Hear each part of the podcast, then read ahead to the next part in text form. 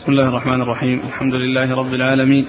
والصلاة والسلام على عبد الله ورسوله نبينا محمد وعلى آله وصحبه أجمعين. أما بعد قال الإمام الحافظ أبو عيسى الترمذي يرحمه الله تعالى في جامعه باب ما جاء في الحجامة للمحرم.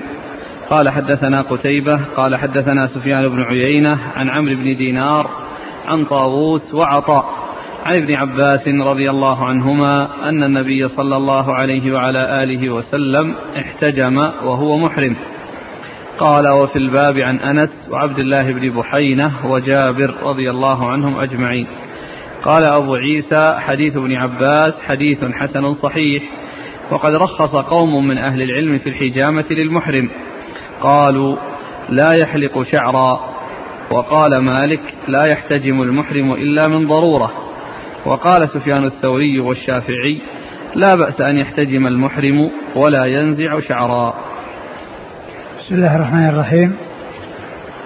الحمد لله رب العالمين وصلى الله وسلم وبارك على عبده ورسوله نبينا محمد وعلى آله وأصحابه أجمعين. أما بعد فيقول الإمام أبو عيسى الترمذي رحمه الله في جامعه باب باب في باب في الحجامة للمحرم. الحجامة المحرم جاءت جاءت بها السنة عن رسول الله صلى الله عليه وسلم وهي سائرة وهذا يدل وخروج الدم بالحجامة من المحرم لا بأس به وكذلك خروجه يعني بفصل أو غير ذلك فإنه لا بأس به. وبعض الناس يظن أن خروج الدم أي أي دم يخرج من الإنسان أن فيه إشكال وأن ويسأل عنه بعض الناس وهذا شيء لا شيء, لا, لا, لا, لا شيء فيه وليس هناك شيء يدل على محذور فيه وعلى آه، وجوب شيء فيه ولا فلا مانع من الحجامة ولا مانع من الفصد و وإنما الذي فيه الإشكال إذا كان في آه، مكان فيه شعر يعني كونه يعني يحتجم في رأسه ويحتاج إلى أن يحلق يعني شيء من الشعر للحجامة فهذا هو الذي فيه الإشكال. والأولى أنه يكون فيه فدية لأن الرسول صلى الله عليه وسلم في قضية في قصة كعب بن عجرة والذي كان آذاه القمل فأذن له الرسول صلى الله عليه وسلم بحلق رأسه وعمل الفدية التي هي التخيير بين ثلاث أشياء صيام ثلاثة أيام من كل شهر وإطعام ستة مساكين وذبح شاة. خيره النبي صلى الله عليه وسلم بين هذه الأشياء فدل هذا على أن الإنسان إذا احتاج إلى الحجامة وأن ذلك يترتب عليه شيء أخذ شيء من الشعر فإن هذا مثل مثل ما جاء في قضية آه، حلق الرأس من أجل آه، من أجل أذى القمل الذي جاء في حديث كعب آه، بن عجرة. والرسول صلى الله عليه وسلم ثبتت عنه الحجامة وقد احتجم قد احتجم في رأسه صلى الله عليه وسلم ولم يأتي شيء يدل على حصول الفدية آه، منه صلى الله عليه وسلم. ولكن الذي جاء في حديث كعب بن عجرة يدل على ذلك لأن هذه آه، حاجة وهذه حاجة وهذه ضرورة وهذه ضرورة. ثم أيضا آه، الحجامة ينبغي ألا تكون في الرأس إلا لضرورة ولحاجة. أما إذا كان من غير حاجة فإنه لا يفعل يتركها إلى إلى ما بدا الإحرام. وإذا احتاج إلى ذلك في الإحرام وكان فيه حلق شيء آه، من أجل الحجامة فإنه آه، عليه الفدية في ذلك وهي التخيير بين الأمور الثلاثة التي جاءت في حديث كعب بن عجرة رضي الله عنه. وقد أورد أبو عيسى الترمذي رحمه الله حديث ابن عباس. حديث ابن عباس رضي الله تعالى عنهما أن النبي صلى الله عليه وسلم احتجم وهو محرم فدل هذا على جواز الحجامة المحرم وأنه لا بأس بها ومثلها حصول الفصد آه، وإخراج الدم بسبب ذلك فإن كل هذا سائغ وجائز ولا بأس به. نعم. قال حدثنا قتيبة. قتيبة بن سعيد بن جميل بن طريف البغلاني ثقة أخرج له أصحاب كتب الستة. عن سفيان بن عيينة. عن سفيان بن عيينة وهو ثقة أخرج له أصحاب كتب الستة.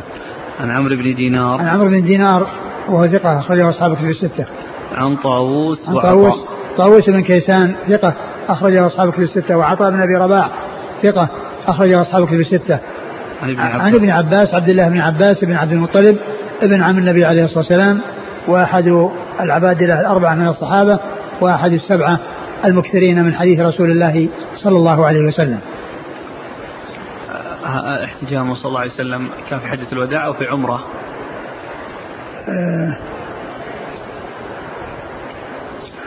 ما أذكر.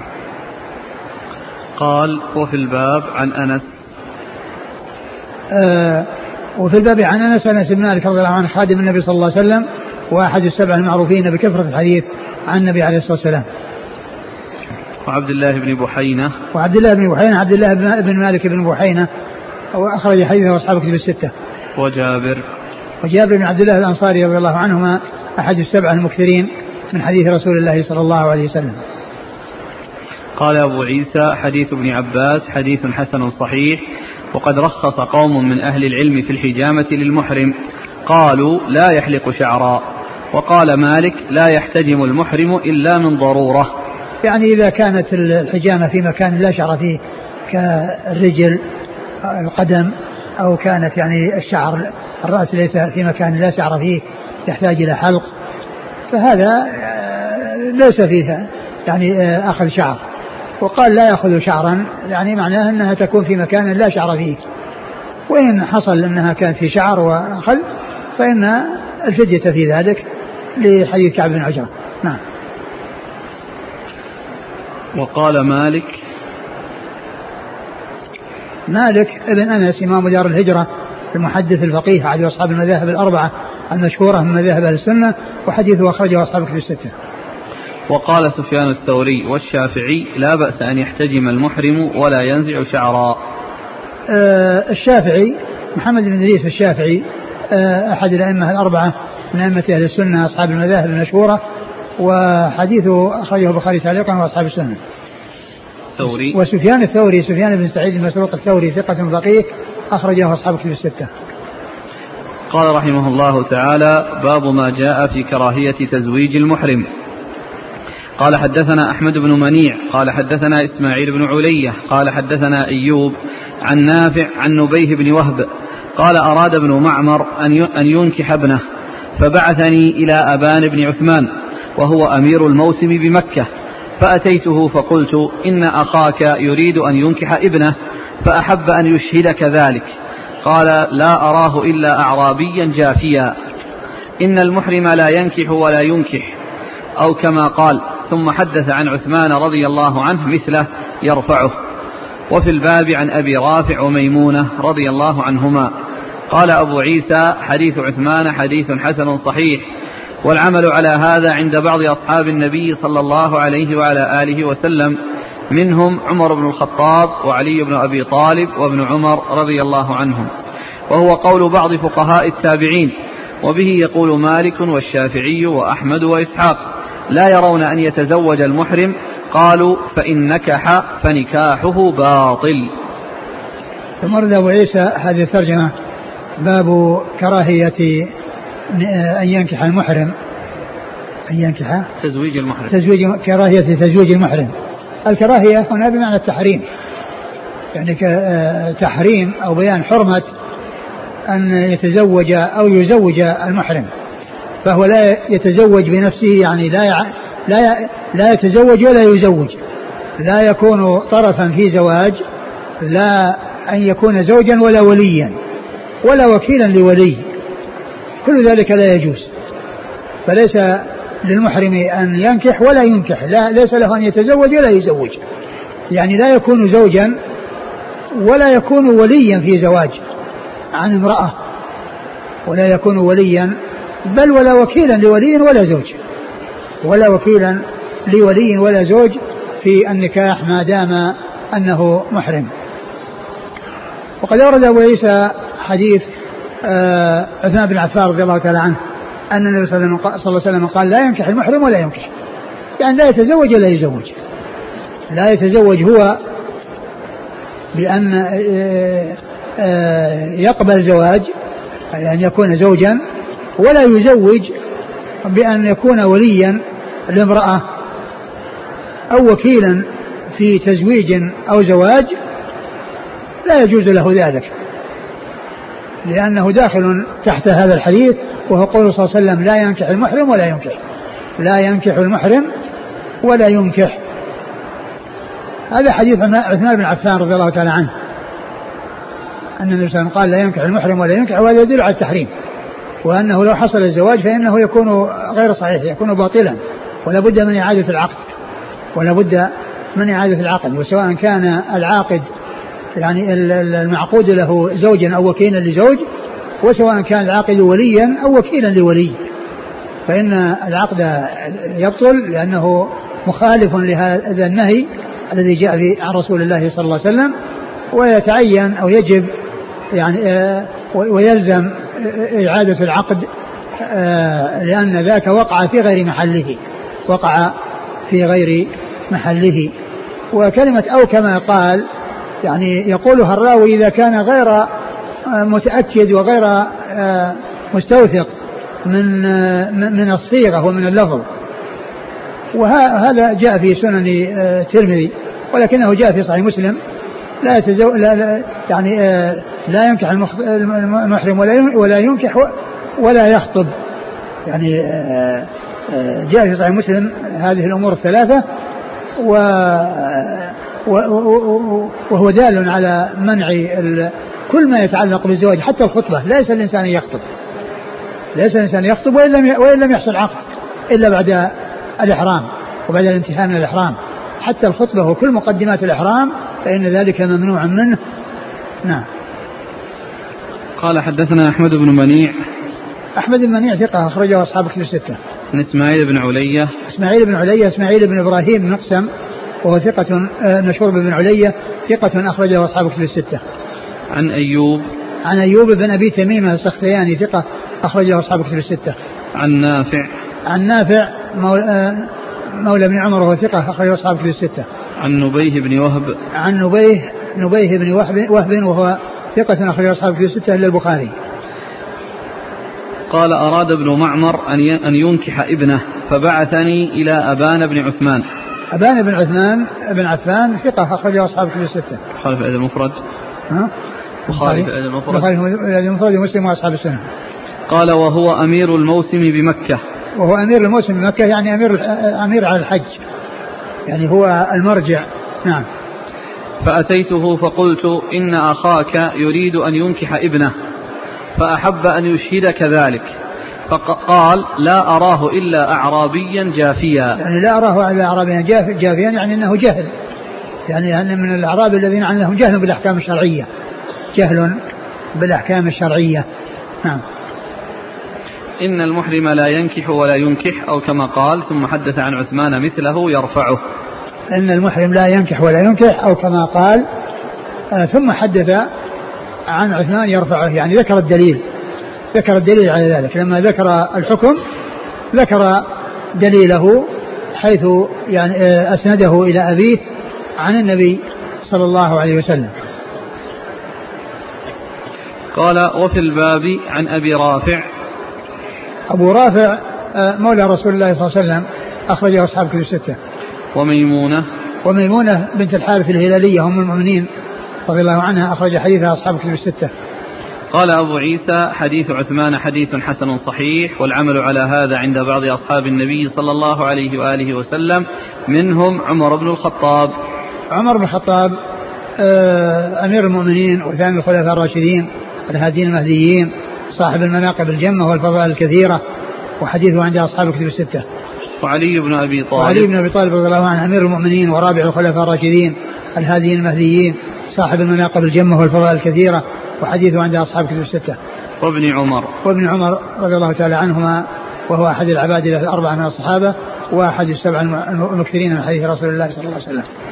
وهو قول بعض فقهاء التابعين وبه يقول مالك والشافعي وأحمد وإسحاق آه، آه، مر ذكر مالك والشافعي وأحمد هو أبو محمد بن حنبل الشيباني الإمام الفقيه آه، أحد أصحاب المذاهب الأربعة المشهورة مذاهب السنة وحديثه أخرجه أصحاب في الستة وإسحاق بن إبراهيم بن مخلد بن راهوية الحنظلي المروزي وهو ثقة أخرج له أصحاب في الستة إلا ابن ماجه.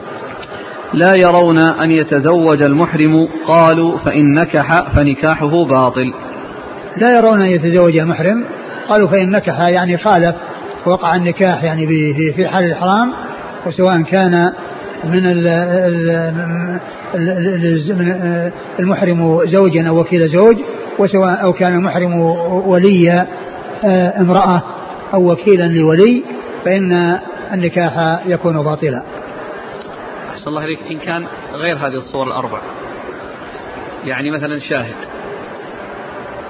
شاهد لعقد النكاح. لا يجوز له أن يشهد. لا يجوز له أن يشهد. يعني ما إذا عرف أو إذا عرف أن أن لأنه شهادة على فعل لا يجوز. ليس الإنسان يشهد. وهذا ذاك الذي في الحديث قال يريد أن يشهدك. في نفس حديث النهي لأجله أو أنهم هم هؤلاء كانوا معه في الموسم في الحج حجاج. ابن بعمر هذا أراد أن ينكح ابنه.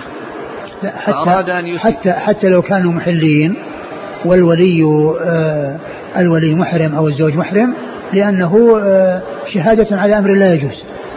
فسواء كانوا في إحرام أو في عدم لا لا يشهدون على أمر لا يجوز. لأن الزوج إذا كان محرما لا يجوز له أن يعقد زواج أن يتزوج. والولي إذا كان محرما سواء كان الولي هو أو وكيل الولي لا يجوز أن لأنه عقد باطل. وهم يشهدون على أمر باطل. لا يجوز لهم ذلك. قال حدثنا قتيبة قال أخبرنا حماد بن زيد عن مطر الوراق عن ربيعة بن أبي عبد الرحمن عن سليمان بن يسار عن أبي رافع رضي الله عنه. قال تزوج رسول الله صلى الله عليه وعلى آله وسلم ميمونة رضي الله عنها وهو حلال. وبنى بها وهو حلال. وكنت أنا الرسول فيما بينهما. قال أبو عيسى هذا حديث حسن ولا نعلم أحدا أسنده غير حماد بن زيد عن مطر الوراق عن ربيعة. وروى مالك بن أنس عن ربيعة عن سليمان بن يسار أن النبي صلى الله عليه وآله وسلم تزوج ميمونة وهو حلال. رواه مالك مرسلا. قال ورواه أيضا سليمان بن بلال عن ربيعة مرسلا. قال أبو عيسى وروي عن يزيد بن الأصم عن ميمونة قالت تزوجني رسول الله صلى الله عليه وآله وسلم وهو حلال. ويزيد بن الأصم هو ابن أخت ميمونة. ثم رد أبو عيسى رحمه الله حديث أبي رافع رضي الله تعالى عنه. وحديث عثمان بن عفان الذي مر حديث قولي من قوله صلى الله عليه وسلم لا ينكح المحرم ولا ينكح ولا ينكح ولا يخطب كما في زيادة عند مسلم. ثم إن آه، أنه حصل من فعل الرسول صلى الله عليه وسلم أنه تزوج ميمونة وهو حلال.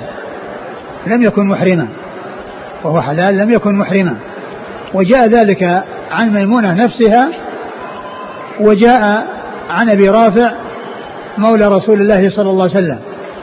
كلهم أو كل منهما روى عن النبي روى أن النبي صلى الله عليه وسلم تزوجها وهو حلال يعني غير محرم وهذا يكون مطابقا لما جاء في حديث عثمان لأنه لا ينكح ولا ينكح وإذا فعل الرسول صلى الله عليه وسلم آه، هو حلال ليس فيه آه، مخالفة وإنما هو قوله متفق مع فعله. قوله متفق مع فعله فعل تزوجه حلال والقول هو أن المحرم لا ينكح ولا لا ينكح ولا ينكح لا ينكح ولا ينكح. لا يتزوج ولا يزوج. وقد جاء أيضا عن ابن عباس رضي الله تعالى عنهما أنه تزوجها وهو محرم وهذا في الصحيحين. و فقد اختلفت آه، آه، الأحاديث والروايات في آه، كيفية زواج الرسول صلى الله عليه وسلم بميمونة هل كان حلالا أو كان محرما. فجاء عن ميمونة نفسها وعن أبي رافع مولاه أنه تزوجها وهو حلال وجاء عن ابن عباس أنه تزوجها وهو محرم. وحديث ابن عباس يعني جاء في الصحيحين. وحديث ميمونة جاء في صحيح مسلم. وكل منهما صحيح. ولكن رجح كونه آه، آه، تزوجه حلال لكون ميمونة صاحبة القصة وهي أدرى من غيرها بما حصل. وأبو رافع يعني كان كبيرا. وجاء أنه كان الواسطة بينهما وابن عباس يعني كان صغيرا كان صغيرا يعني في ذلك الوقت. فرجحت رواية آه، أبي رافع ورواية ميمونة في كونه تزوج ميمونة وهو حلال على رواية ابن عباس أنه تزوجها وهو محرم. وأيد ذلك الذي جاء عن ميمونة وهي صاحبة القصة وأبو رافع والسفير بينهما حديث حديث عثمان الذي هو قولي وهو كونه صلى الله عليه وسلم قوله صلى الله عليه وسلم المحرم لا ينكح ولا ينكح. لا ينكح ولا ينكح. فذهب جمهور العلماء على أن أن المحرم ليس له أن يتزوج ولا يزوج. عملا بما جاء عن ابن عب عن آه، عثمان بن عفان وعن آه، أم المؤمنين آه، ميمونة وأبي رافع من أن الرسول صلى الله عليه وسلم تزوجها وهو حلال. وبعض أهل العلم ذهب إلى أنه يجوز الزواج المحرم وأخذ بحديث ابن عباس واستدل بحديث ابن عباس. وحديث ابن عباس بعض أهل العلم قال أنه شاذ لأنه مخالف يعني لرواية أو ما جاء عن عن ميمونة نفسها ميمونة نفسها وعن أبي رافع وأيضا ما جاء عن عثمان بن عفان في منع المحرم من الزواج. فاجتمع قوله وفعله. اجتمع قوله وفعله على أنه ليس المحرم أن يتزوج وهو محرم.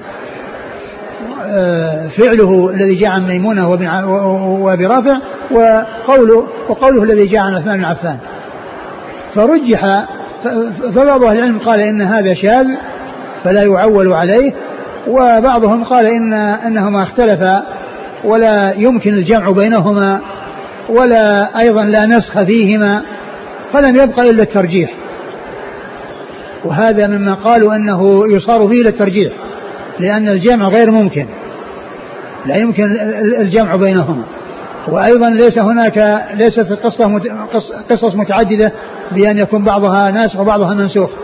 لم يبقى إلا الترجيح. فرجح ما جاء عن ميمونة وهي صاحبة القصة وعن أبي رافع وهو السفير بينهما وكذلك الحديث القولي الذي جاء عن عثمان بن عفان آه، لا ينكح المحرم ولا ينكح نعم.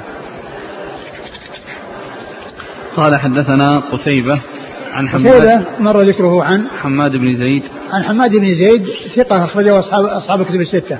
عن مطر الوراق. عن مطر الوراق وهو صديق كثير الخطأ. كثير الخطأ أخرج له. البخاري تعليقا ومسلم وأصحاب السنن البخاري تعليقا ومسلم وأصحاب السنن عن ربيعة بن أبي عبد الرحمن. عن ربيعة بن أبي عبد الرحمن وهو ثقة أخرجه أصحاب الكتب الستة. عن سليمان بن يسار. عن سليمان بن يسار وهو ثقة فقيه أحد فقهاء المدينة السبعة في عصر التابعين وحديثه أخرجه أصحاب الكتب الستة. عن أبي رافع. عن أبي رافع مولى رسول الله صلى الله عليه وسلم وحديثه أخرجه أصحاب كتب الستة. قال تزوج رسول الله صلى الله عليه وسلم ميمونة وهو حلال وبنى بها وهو حلال.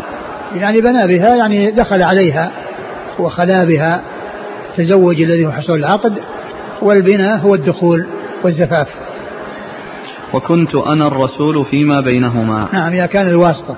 ولهذا يقولون أن الحديث إذا إذا إذا كان آه، آه، فيه يعني قصة أو فيه يعني شيء يدل على آه، الضبط وعلى الإتقان فإنه يقدم على غيره مما خالفه. وميمونة هي صاحبة القصة وأبو رافع هو الواسطة بينهما. نعم.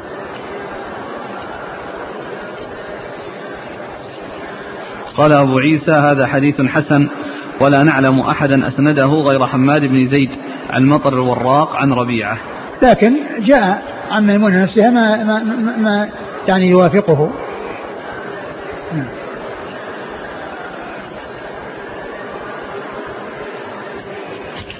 قال وروى مالك بن أنس عن ربيعة عن سليمان بن يسار أن النبي صلى الله عليه وسلم تزوج ميمونة وهو حلال. وهذا مرسل لأن المرسل هو ما يقول فيه التابعي. قال الرسول صلى الله عليه وسلم أو فعل رسول الله صلى الله عليه وسلم. نعم. قال ورواه أيضا سليمان بن بلال عن ربيعة مرسلا. سليمان بن بلال ثقة أخرج له. أصحاب الكتب. أصحاب الكتب الستة. وربيعة مر ذكره. قال أبو أيوه. قال أبو عيسى وروي عن يزيد بن الأصم. يزيد بن الأصم ثقة أخرجه أصحاب الكتب. البخاري في الأدب المفرد. البخاري في الأدب المفرد ومسلم وأصحاب السنة. البخاري في الأدب المفرد ومسلم وأصحاب السنة. عن ميمونة قالت تزوجني. ويزيد بن الأصم قالوا يعني أيضا هو ابن أختها.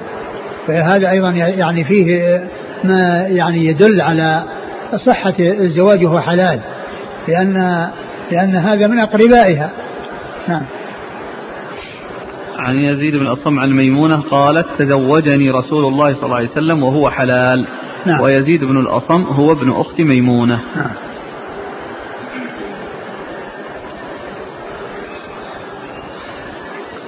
الشيخ الألباني حكم عليه بالضعف ها؟ الشيخ الألباني. وش فيه؟ حكم على الحديث بالضعف. أه، حكم على حديث ذاك اللي في مطر الوراق لكن قال إنه يعني له شاهد يعني عن ميمونة. يعني حديث ميمونة شاهد له. قال رحمه الله تعالى باب ما جاء في الرخصة في ذلك. قال حدثنا حميد بن مسعدة البصري. قال حدثنا سفيان بن حبيب عن هشام بن حسان عن عكرمة عن ابن عباس رضي الله عنهما أن النبي صلى الله عليه وعلى آله وسلم تزوج ميمونة وهو محرم. قال وفي الباب عن عائشة. قال أبو عيسى حديث ابن عباس حديث حسن صحيح والعمل على هذا عند بعض أهل العلم. وبه يقول سفيان الثوري وأهل الكوفة. ثم ورد الرخصة في ذلك يعني في آه، عقد الزواج أو حصول الزواج من المحرم وهو محرم. وأورد في حديث ابن عباس أن النبي صلى الله عليه وسلم تزوج ميمونة وهو محرم. تزوج ميمونة وهو محرم. وابن عباس يعني كان صغيرا وميمونة هي التي صاحبة القصة وهي التي روت أنه تزوجه وهو حلال وأبو رافع كان كبيرا وهو الذي روى كان واسطة بينهما ويؤيد حديث عثمان كما كما تقدم فإذا يكون آه هذا هو الذي يرجح ويكون ذاك الذي جاء عن ابن عباس يكون مرجوحا نعم.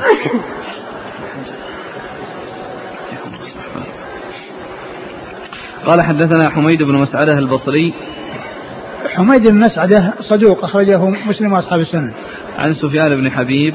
سفيان بن حبيب هو ثقة أخرج البخاري في المفرد وأصحاب السنن ثقة أخرجه البخاري في المفرد وأصحاب السنن عن هشام بن حسان. هشام بن حسان ثقة أخرجه أصحاب كتب الستة. عن عكرمة. عن عكرمة هو ابن عباس ثقة أخرجه أصحاب كتب الستة. عن ابن عباس. عن عباس رضي الله عنه وقد مر ذكره. قال وفي الباب عن عائشة.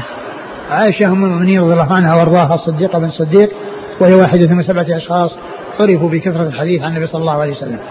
قال أبو عيسى حديث ابن عباس حديث حسن صحيح والعمل على هذا عند بعض أهل العلم وبه يقول سفيان الثوري وأهل الكوفة. نعم. قال حدثنا قتيبة قال حدثنا حماد بن زيد عن أيوب عن عكرمة عن ابن عباس رضي الله عنهما أن النبي صلى الله عليه وآله وسلم تزوج ميمونة وهو محرم. نعم وهذا مثل الذي قبله. قال حدثنا قتيبة عن حماد بن زيد عن أيوب عن عكرمة عن ابن عباس. كلهم مر ذكرهم. قال حدثنا قتيبة قال حدثنا داود بن عبد الرحمن العطار عن عمرو بن دينار قال سمعت أبا الشعثاء يحدث عن ابن عباس رضي الله عنهما أن النبي صلى الله عليه وعلى آله وسلم تزوج ميمونة وهو محرم. قال أبو عيسى هذا حديث حسن صحيح وأبو الشعثاء اسمه جابر بن زيد. واختلفوا في تزويج النبي صلى الله عليه وسلم ميمونة لأن النبي صلى الله عليه وآله وسلم تزوجها في طريق مكة. فقال بعضهم تزوجها حلالا وظهر أمر تزويجها وهو محرم ثم بنى بها وهو حلال بسرف في طريق مكة. وماتت ميمونة رضي الله عنها بسرف حيث بنى بها رسول الله صلى الله عليه وآله وسلم ودفنت بسرف. ثم أورد حديث ابن عباس بطريقة أخرى وهو مثل الذي قبله وذكر يعني اختلاف الأحاديث في آه، زواج الرسول صلى الله عليه وسلم بميمونة آه، فقال بعضهم أن تزوجه وهو حلال وظهر أمر تزويجها وهو محرم ظهر أو انتشر وهذا كأنه يعني توفيق يعني بين الأحاديث أنه يعني أن جاء عن عباس أنه ظهور لكن هذا يعني غير واضح لأنها آه، لأنها كلها ترجع إلى التزوج وعدم التزوج تزوجه حلال تزوجه محرم وقد رجحت آه، أو رجحت آه، الروايات الدالة على أنه تزوجها وهو حلال للأمور التي أشرت إليها وقد ذكرها العلماء نعم. قال حدثنا قتيبة عن عن داود بن عبد الرحمن العطار. داود بن عبد الرحمن العطار ثقة أخرجه أصحاب الكتب الستة. عن عمرو بن دينار. عمرو بن دينار المكي ثقة أخرجه أصحاب الكتب الستة. عن أبي الشعثاء. أبي الشعثاء جابر بن زيد ثقة أخرجه أصحاب الكتب الستة. عن ابن عباس. نعم.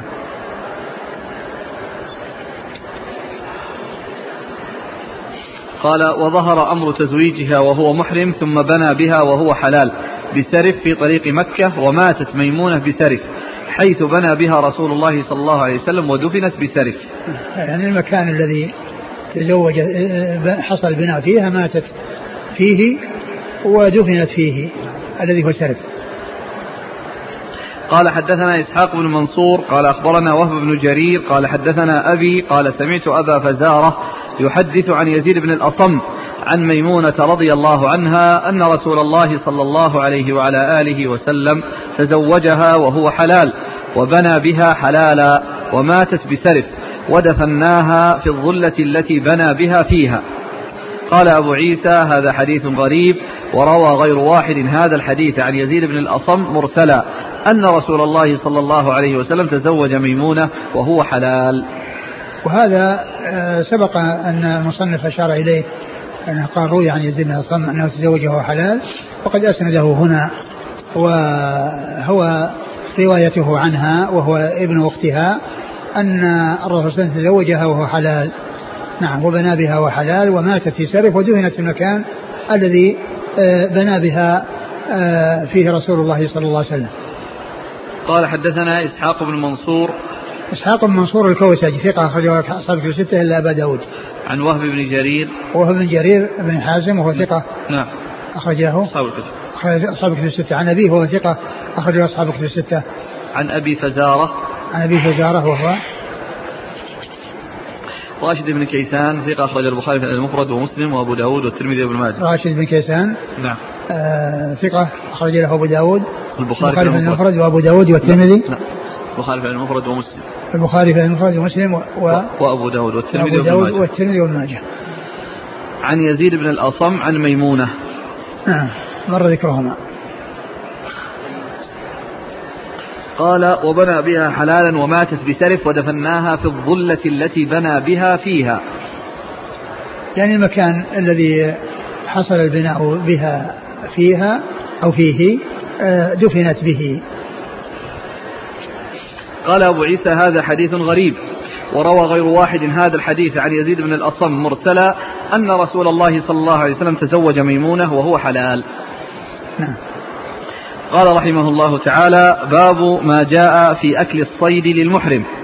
قال حدثنا قتيبة قال حدثنا يعقوب بن عبد الرحمن عن عمرو بن أبي عمرو عن المطلب عن جابر بن عبد الله رضي الله عنهما عن النبي صلى الله عليه وآله وسلم أنه قال صيد البر لكم حلال وأنتم حرم.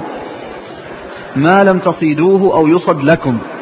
قال وفي الباب عن أبي قتادة وطلحة. قال أبو عيسى حديث جابر حديث مفسر والمطلب لا نعرف له سماعا عن جابر. حديث وال... مفسر أو مفسر؟ ها؟ أو مفسر حديث مفسر. يعني موضح لل لصيد البر وأن منهما وأنه يعني في تفصيل. لما يعني يحل وهو أن ألا, ألا يصيده هو أو يصاد أو أو يصاد من أجله. نعم. حديث مفسر. حديث جابر حديث مفسر والمطلب لا نعرف له سماعا عن جابر والعمل على هذا عند بعض أهل العلم. لا يرون بالصيد للمحرم بأسا إذا لم يصده أو لم يصد من أجله. قال الشافعي هذا أحسن حديث روي في هذا الباب وأقيس والعمل على هذا وهو قول أحمد وإسحاق. آه، آه، صيد البر للمحرم آه، لا يجوز في حال إحرامه يعني لا يجوز له أن يصيده ولا ولا يجوز له أن يساعد على صيده ولا يأكله يعني إذا صاده أو صيد من أجله. ولا يأكله إذا صيد من أجله. وهذا الحديث في إسناده المطلب. ابن عبد الله بن حنطب وهو لم يسمع من جابر ولكن آه، معناه جاء في آه، ما يدل عليه جاء في القرآن وفي السنة. وفي القرآن وحرم عليكم صد البر ما دمتم حرما. وكذلك في السنة آه، حديث صعب بن جثامة الليثي لما قال رده عليه وقال لم رده إليك إلا أنه حرم. فالحديث في إسناده انقطاع ولكن ولكنه آه، جاءت الأحاديث دالة على معناه. دالة على معناه وهو أن المحرم لا يأكل الصيد يعني إذا إذا صاده لا يجوز أن يصيد ولا يأكل ما صاده. إذا حصل منه ذلك فإنه يأثم ولا يأكله. وكذلك أيضا إذا كان صيد من أجله صاده إنسان حلال لكن من أجل محرم فإنه أيضا لا يأكله المحرم نعم قال رحمه الله باب ما جاء في أكل الصيد للمحرم قال حدثنا قتيبة عن يعقوب بن عبد الرحمن قتيبة مر ذكره يعقوب بن عبد الرحمن ثقة أخرجه أصحاب كتب الستة. إلا ابن ماجه. إلا ابن ماجه. عن عمرو بن أبي عمرو. عمرو بن أبي عمرو ثقة أخرجه أصحاب كتب الستة. عن المطلب. عن المطلب بن حنطب وهو المطلب بن عبد الله بن المطلب المخزومي. المطلب بن عبد الله؟ إيه إيش قال فيه؟ صدوق كثير التدليس والإرسال. صدوق كثير التدليس والإرسال أخرج له. البخاري في جزء القراءة وأصحاب السنة. البخاري في جزء القراءة وأصحاب السنة. عن جابر بن عبد الله. عن جابر بن عبد الله الأنصاري رضي الله عنهما وقد مر ذكره. قال صلى الله عليه وسلم صيد البر لكم حلال وأنتم حرم ما لم تصيدوه أو يصد لكم. نعم. قال وفي الباب عن أبي قتادة يعني ما لم تصيدوه أنتم أو يصد من أجلكم. فإذا صدتموه فإنه لا يحل وإذا صيد من أجلكم فإنه لا يحل.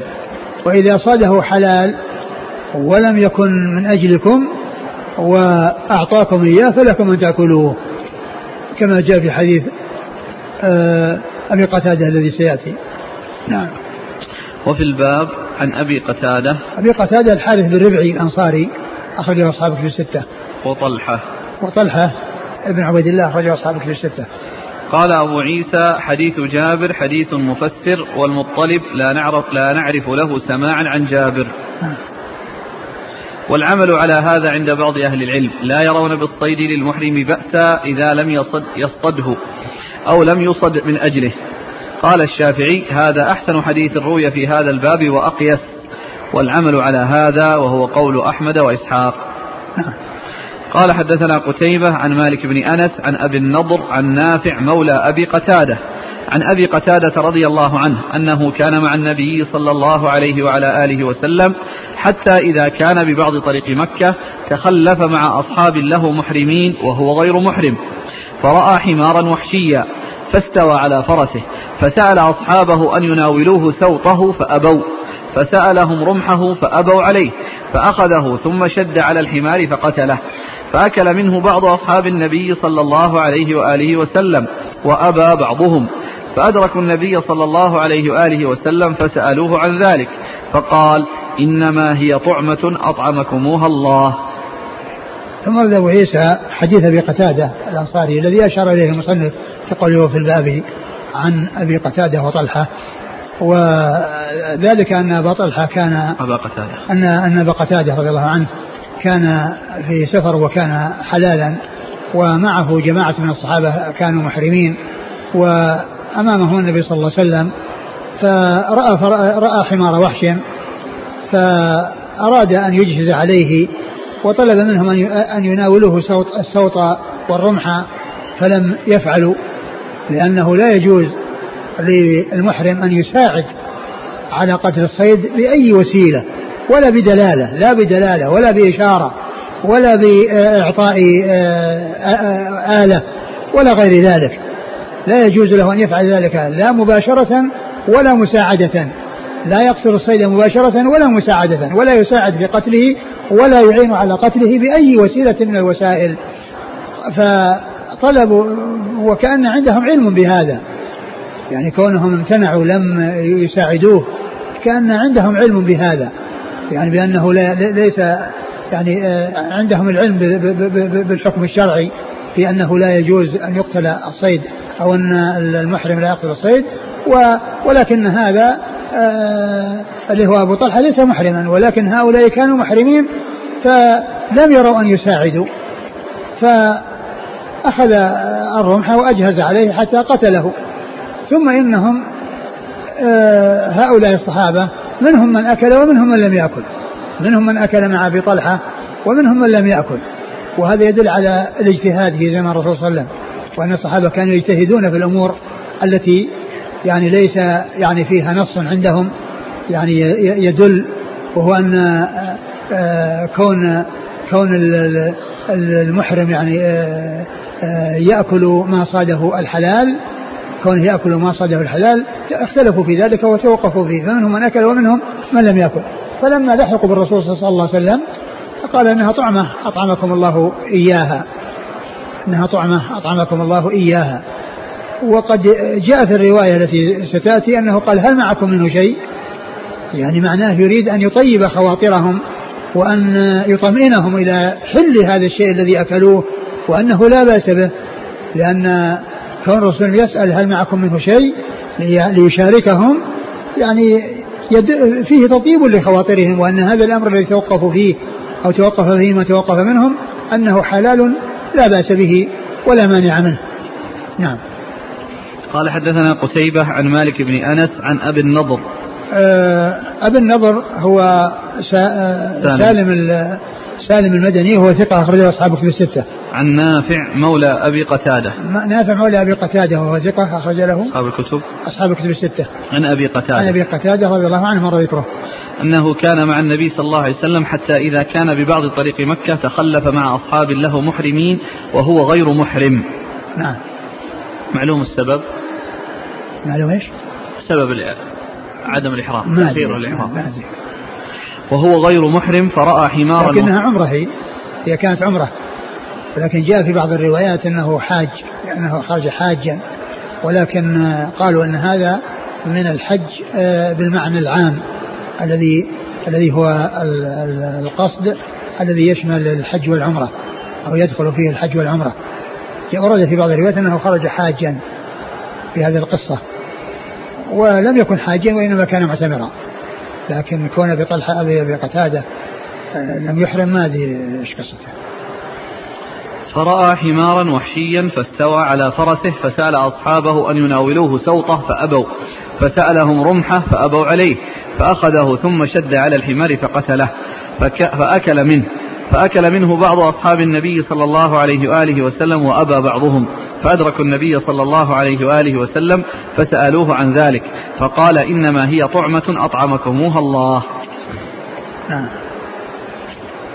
قال حدثنا قتيبة عن مالك عن زيد بن أسلم عن عطاء بن يسار عن أبي قتادة رضي الله عنه في حمار الوحش مثل حديث أبي النضر غير أن في حديث زيد بن أسلم أن رسول الله صلى الله عليه وآله وسلم قال هل معكم من لحمه شيء؟ قال أبو عيسى هذا حديث حسن صحيح نعم هذا مثل الذي قبله وفيه هذه الزيادة التي المقصود منها طمأنتهم على حل ذلك الذي أكل منه بعضهم وتوقف فيه بعضهم نعم قال حدثنا قتيبة عن مالك عن زيد بن أسلم زيد بن أسلم ثقة أخرجه أصحاب الكتب الستة. عن عطاء بن يسار. عطاء بن يسار ثقة أخرجه أصحاب الكتب الستة. عن أبي قتادة. نعم. قال رحمه الله تعالى باب ما جاء في كراهية لحم الصيد للمحرم. قال حدثنا قتيبة قال حدثنا الليث عن ابن شهاب عن عبيد الله بن عبد الله أن ابن عباس رضي الله عنهما أخبره أن الصعب بن جثامة رضي الله عنه أخبره أن رسول الله صلى الله عليه وآله وسلم مر به بالأبواء أو بودان فأهدى له حمارا وحشيا فرده عليه.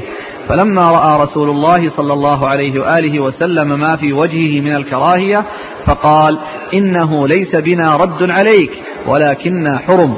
قال أبو عيسى هذا حديث حسن صحيح وقد ذهب قوم من أهل العلم من أصحاب النبي صلى الله عليه وآله وسلم وغيرهم إلى هذا الحديث وكرهوا أكل الصيد للمحرم.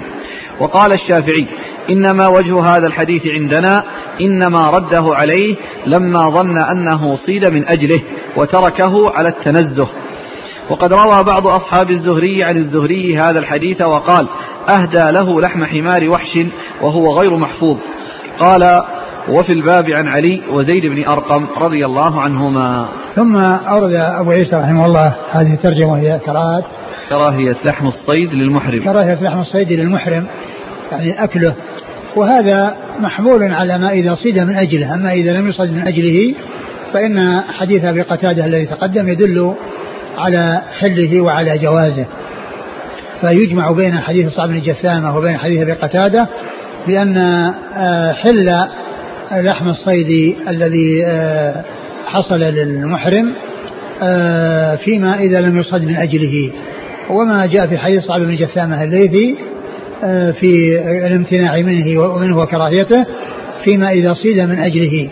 وبهذا يوفق بين وبهذا يوفق العلماء بين هذه الأحاديث وبعضهم رأى آه، آه، أخذ الأخذ بحديث صعب بن جثامة الليثي وأنه لا يؤكل آه، المحرم لا يأكل لحم الصيد وبعضهم قال إن هذا فيما إذا صيد من أجله. أما إذا لم يصد من أجله فإن حديث أبي قتادة الذي تقدم دال على حله وعلى إباحته لأن النبي صلى الله عليه وسلم قال أنها طعمة أطعمكم الله إياها وقال أيضا معكم منه شيء نعم قال حدثنا قتيبة عن الليث الليث بن سعد المصري ثقة فقيه أخرجه أصحاب كتب الستة. عن ابن شهاب ابن شهاب محمد بن مسلم بن عبيد الله بن شهاب الزهري ثقة أخرجه أصحاب كتب الستة. عن عبيد الله بن عبد الله عبيد الله بن عبد الله بن عتبة بن مسعود وهو ثقة أحد فقهاء المدينة السبعة في عصر التابعين أخرجه أصحاب كتب الستة. عن ابن عباس ابن عن ابن عباس رضي الله عنه مر ذكره. عن الصعب بن جثامة. عن الصعب بن جثامة الليثي رضي الله عنه أخرج حديث أصحاب كتب الستة. أن رسول الله صلى الله عليه وسلم مر به بالأبواء أو بودان يعني مكان يعني شك هل هو بهذا أو هذا نعم. فأهدى له حمارا وحشيا فرده عليه فلما رأى رسول الله صلى الله عليه وآله وسلم ما في وجهه من الكراهية فقال إنه ليس بنا رد عليك ولكن وفي هذا الحديث دليل على أن الإنسان إذا آه، اعتذر عن شيء فإنه يبين يعني سبب العذر لأن الرسول صلى الله عليه وسلم لما لم يقبل الهدية ورأى في وجه صعب بن جثامة التأثر بسبب رد هديته قال له إن إن إن, إن لم رده إليك لأن حرم يعني إننا, إننا محرمون. وقالوا أنه فهم أنه صاده من أجله من أجل أن يهديه إليه صاده من أجل إهدائه إليه فمن أجل ذلك الرسول صلى الله عليه وسلم تركه وتنزه عنه و آه، وأما إذا لم يصد من أجله فحديث أبي قتادة آه الذي مر واضح الدلالة عليه. قال أبو عيسى هذا حديث حسن صحيح وقد ذهب قوم من أهل العلم من أصحاب النبي صلى الله عليه وآله وسلم وغيرهم إلى هذا الحديث وكرهوا أكل الصيد للمحرم. وقال الشافعي يعني مطلقا. نعم. وقال الشافعي إنما وجه هذا الحديث عندنا إنما رده عليه لما ظن أنه صيد من أجله وتركه على التنزه. وقد روى بعض أصحاب الزهري عن الزهري هذا الحديث وقال أهدى له لحم حمار وحش وهو غير محفوظ. نعم. إيش المخالفة؟ هذا حمار وهذا لحم حمار. يعني كان له كامل وهذا أهدى له بعض. نعم. قال وفي الباب عن علي وزيد بن أرقم. علي رضي الله عنه مر ذكره هو زيد بن أرقم رضي الله عنه أخرج حديثه أصحابه في الستة. قال رحمه الله تعالى باب ما جاء في صيد البحر للمحرم.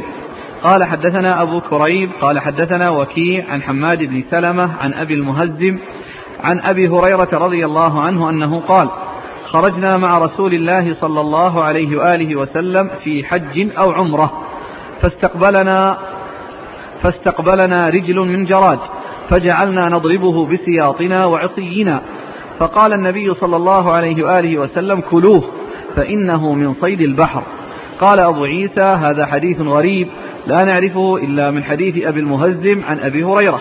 وأبو المهزم اسمه يزيد بن سفيان وقد تكلم فيه شعبة. وقد رخص قوم من أهل العلم للمحرم أن يصيد الجراد ويأكله. ورأى بعضهم عليه صدقة إذا إذا اصطاده وأكله. ثم ورد أبو عيسى باب آه، صيد البحر للمحرم. نعم. صيد البحر للمحرم حلال كما جاء في القرآن آه، حلكم صيد البحر وطعامه متاعا لكم وللسيارة فهو حلال مطلقا وإنما الذي حرم صيد البر وحرم عليكم صيد البر ما دمتم حرما فبين حل صيد البحر مطلقا ثم بين تحليل أو حل صيد البر في حال عدم الإحرام. ف ومع الإحرام فإنه لا يجوز لهم ذلك. لا يجوز لهم ذلك. و آه، أورد أبو عيسى في هذا هذا الباب آه، حديث أبي هريرة رضي الله عنه أنهم كانوا آه، مع النبي صلى الله عليه وسلم فاستقبلهم رجل من جراد يعني طائفة من الجراد أو كمية كبيرة من الجراد فجعلوا يضربون بعصيهم يعني يصيدون من هذا الجراد. فالرسول صلى الله عليه وسلم قال كلوه فإنه من صيد البحر. كلوه فإنه من صيد البحر يعني وصيد البحر حلال. كلوه فإنه من صيد البحر يعني وصيد البحر حلال. كما قال أحل لكم صيد البحر وطعامه متاعا لكم وللسيارة.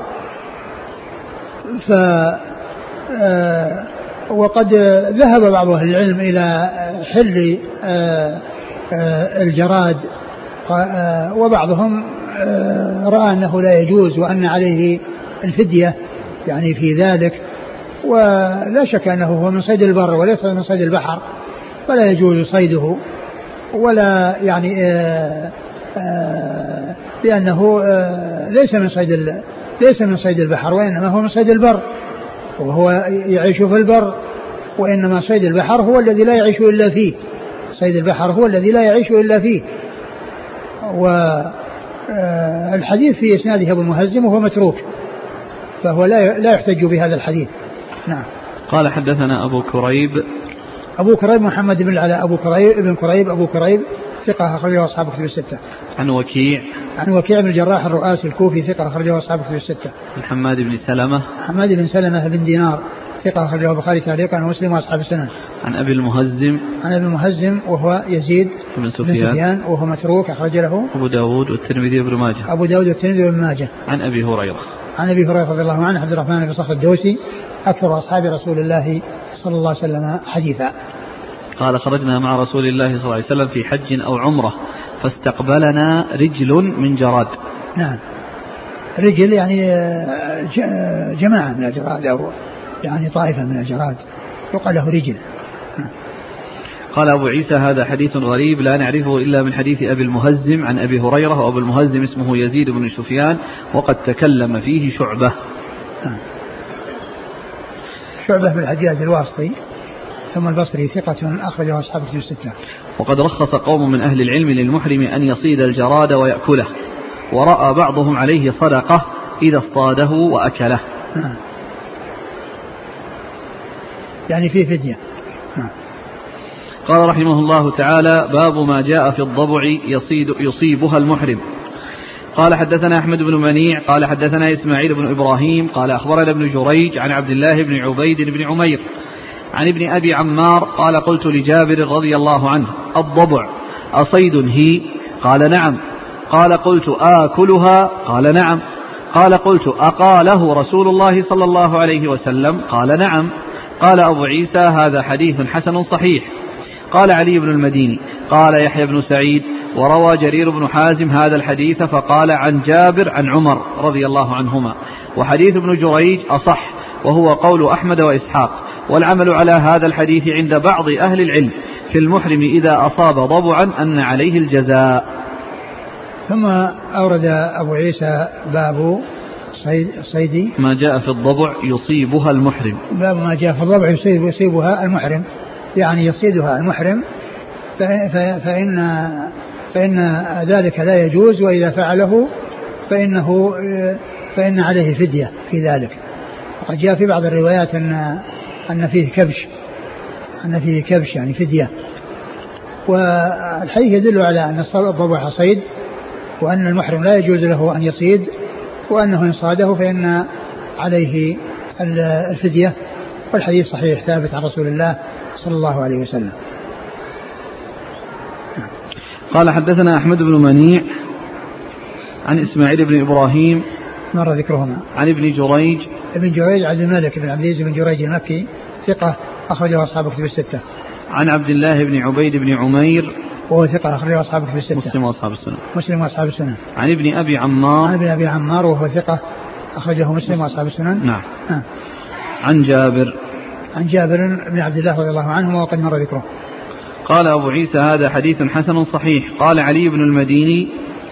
علي بن المديني وعلي بن عبد الله المديني وهو ثقة أخرج له البخاري وأبو داود والترمذي والنسائي وابن ماجه في التفسير. البخاري وأبو داود والترمذي والنسائي وابن ماجه في التفسير. قال يحيى بن سعيد. يحيى بن سعيد القطان ثقة أخرج أصحابه في الستة. وروى جرير بن حازم هذا الحديث فقال عن جابر عن عمر. وحديث ابن جريج أصح. يعني أنه كان جعله مسند عمر. وعمر بن الخطاب رضي الله عنه ذكره. وحديث ابن جريج أصح. نعم لكونه مسند جابر وهو قول أحمد وإسحاق. والعمل على هذا الحديث عند بعض أهل العلم في المحرم إذا أصاب ضبعا أن عليه الجزاء. نعم. انتهى باب ما جاء في الاغتسال لدخول مكة. ثم يعني أن هذا الحديث هذا الحديث والحديث الذي قبله هو حديث الجراد وحديث صعب بن جثامة وحديث أبي قتادة.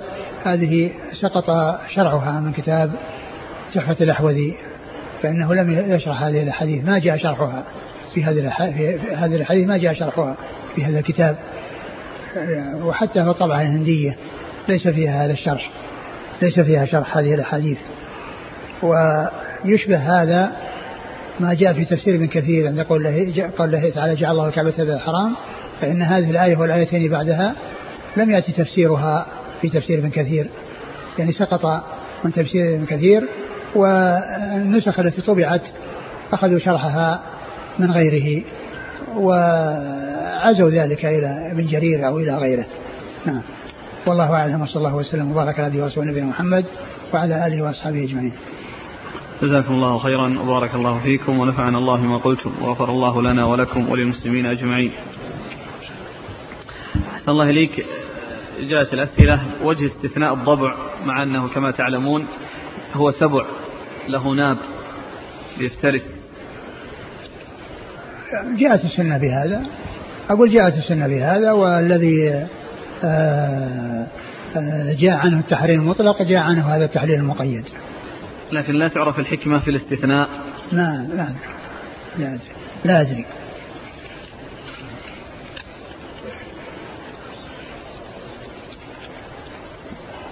يقول إذا صاد المحرم صيدا هل يجوز لغيره أن يأكله؟ لا لا يجوز. هل يفهم من تبويب الترمذي على حديث ابن عباس في مسألة تزوج النبي صلى الله عليه وسلم بميمونة وهو محرم أنه يرى جواز ذلك حيث قال باب ما جاء في الرخصة؟ لا ما يدل ما يدل ولكنها آه الذين قالوا الذين قالوا بالجواز أو الترخيص استدلوا بحديث وهو سفيان الثوري وأهل الكوفة. نعم. لكن ما يدل على أنه يرى هذا. إذا كان الحاج متمتعا فإذا انتهى من عمرته هل له أن ينكح أو ينكح؟ اي نعم. الإنسان الذي هو حلال ينكح ينكح وينكح. لأنه حلال يحل له كل شيء حتى الجماع. أو حتى الجماع يحل له. فكيف بالعقد من باب أولى.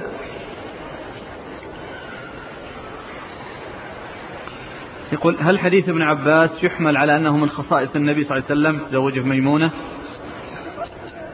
لا. ما أصلا ما يقال أن آه آه أنه من خصائصه لأنه جاء يعني آه آه الأصل هو عدم الخصوصية. الأصل هو عدم الخصوصية. ويؤيد عدم الخصوصية أن آه، آه، الرسول صلى الله عليه وسلم قال لا ينكح المحرم ولا ينكح. يعني آه، هذا مطابق. نعم. يقول ما العمل إذا حصل الزواج عن جهل حالة الإحرام لأحد الزوجين؟ وحصل من ذلك؟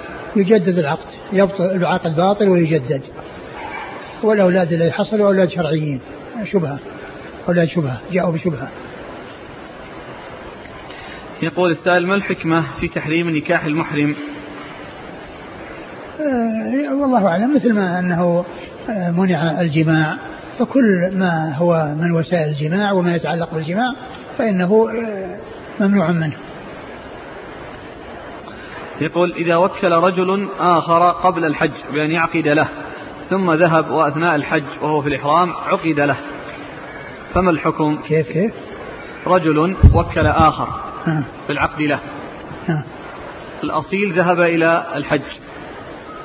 والوكيل حلال فعقد النكاح والأصيل كان في في الإحرام الذي يبدو أن آه، آه، إذا كان الوكيل الوكيل عقد آه، وهو حلال فإن ذلك يصح لأن المنع إنما هو في من يتولى العقد. يعني سواء كان أصيلا أو وكيلا.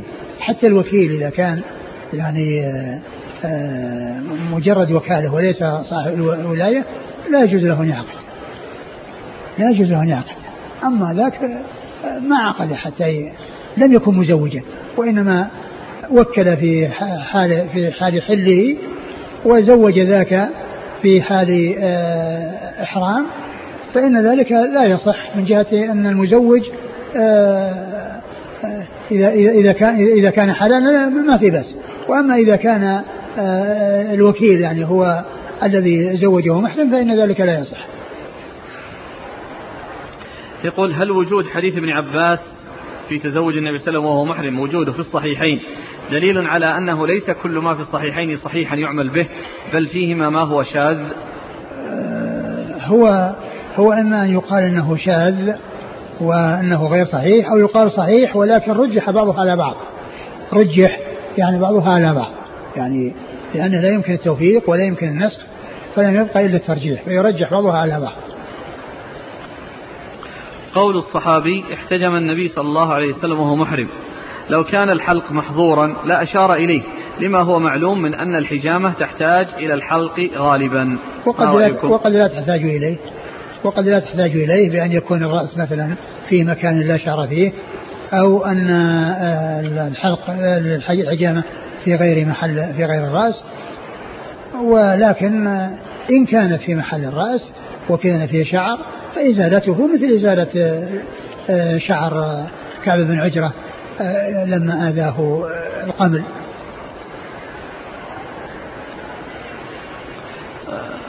الدرس الماضي في قضية ما ذكر ذكر عن عائشة رضي الله عنها من أن التبان لا بأس به. أورده الأخ ذكر يعني موضعه من صحيح البخاري. صحيح البخاري في كتاب الحج باب الطيب عند الإحرام وما يلبس إذا أراد أن يحرم ويترجل ويدهن. الباب الثامن عشر من كتاب الحج.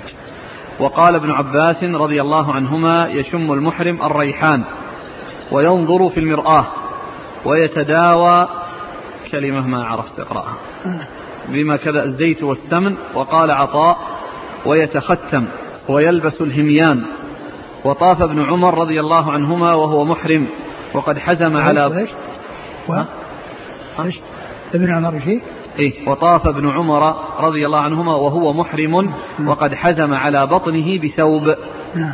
ولم تر عائشة رضي الله عنها بالتبان بأسا للذين يرحلون هودجها على كل هو من جملة السراويل والرسول قال لا يلبس المحرم السراويل أه، أحسن الله إليك. في أول كلام يشم المحرم الريحان.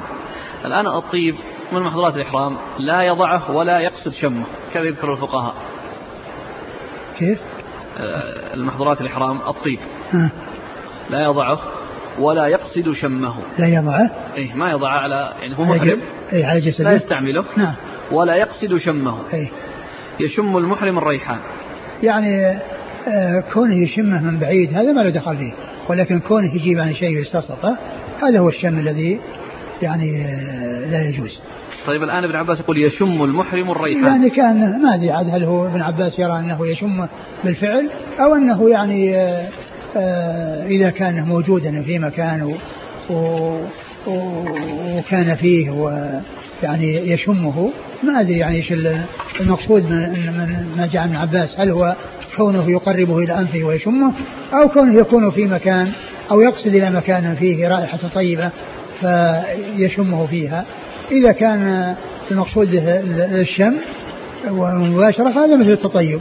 وإذا كان في مكان يعني يشم فيه رائحة رائحته وهو من غير أن يستصعقه فلا بأس بذلك.